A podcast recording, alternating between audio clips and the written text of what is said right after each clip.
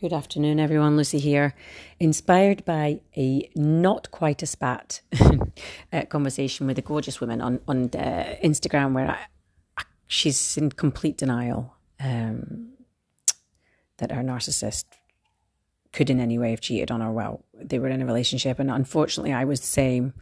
Um, in, in, both narcissistically abusive relationships, and I, I speak to and engage with, sorry, thousands and thousands of people across each month, and um, I've never, ever come across uh, a genuine narcissistic abuse victim whose uh, partner didn't choose to leave them um, for nothing. So picture this. You're in a relationship with someone, you're getting sex, you're getting your dinner, maybe they're pregnant, maybe you're recently married, everything's going okay. You suddenly decide, I'm leaving this relationship to go and sit on your own and watch telly. That's not how narcissists think. To go and just be single and heal and be better people and not dabble in dating sites and not dabble with escorts and not dabble with porn and not dabble with the neighbor and not dabble with the ex and not dabble with the uh, somebody's friend that you met recently. You know, narcissists do not leave supply sources such as wives and girlfriends for nothing. And a narcissist always had to, has to have something, aka some form of human fuel supply. They don't leave their wives to go and hang about with their best pal and go fishing. They don't leave their girlfriends to go and join some sort of meditation retreat and become a better person. They narcissists leave partners for new partners.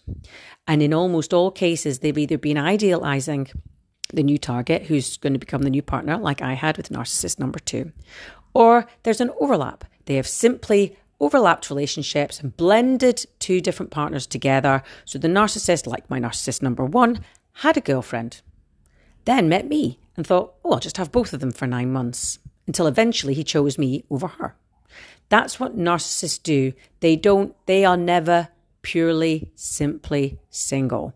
They, they can't do it. That's the disorder. They have to be getting some sort of supply. And unfortunately, in the vast majority of cases, particularly where it's a male, it's sexual supply. You know, they might leave you and go crazy on dating sites, but they're still not really single, are they? They're still getting all these different sources of supply of all these different vulnerable people on these dating sites, you know, or they've decided to go and do a circuit, a circuit with escorts and go to all different escorts every every Wednesday of the month. They're not really single. Narcissists do not leave human supply, such as a girlfriend or wife or partner, um, or husband, um, to then go and be purely single. And they almost always overlap. They don't jump into the abyss of singledom. They don't have the the self esteem and the confidence and the patience to leave a partner for nothing. And they see it as nothing. They can't just be, as I am right now, and as millions of people all over the world are right now, single. They have to have a plan B, maybe even a plan C as well, floating around that they've maybe sort of spotted just after marrying the wife or just after getting somebody pregnant or whatever. They're always hunting and looking and drawing in supply. And once they've decided they want that supply over the actual proper partner, wife, girlfriend, husband, boyfriend, whatever, they are off ski. You might not know they've cheated. You might not know they've met someone else. You might not know they're on dating sites. You might not know that they're, you know, frantically waving their sausage around the, the escort circuit. But you're deluded. Harsh words, tough love what I specialize in. You're deluded to believe your partner left you and everything you offer for nothing.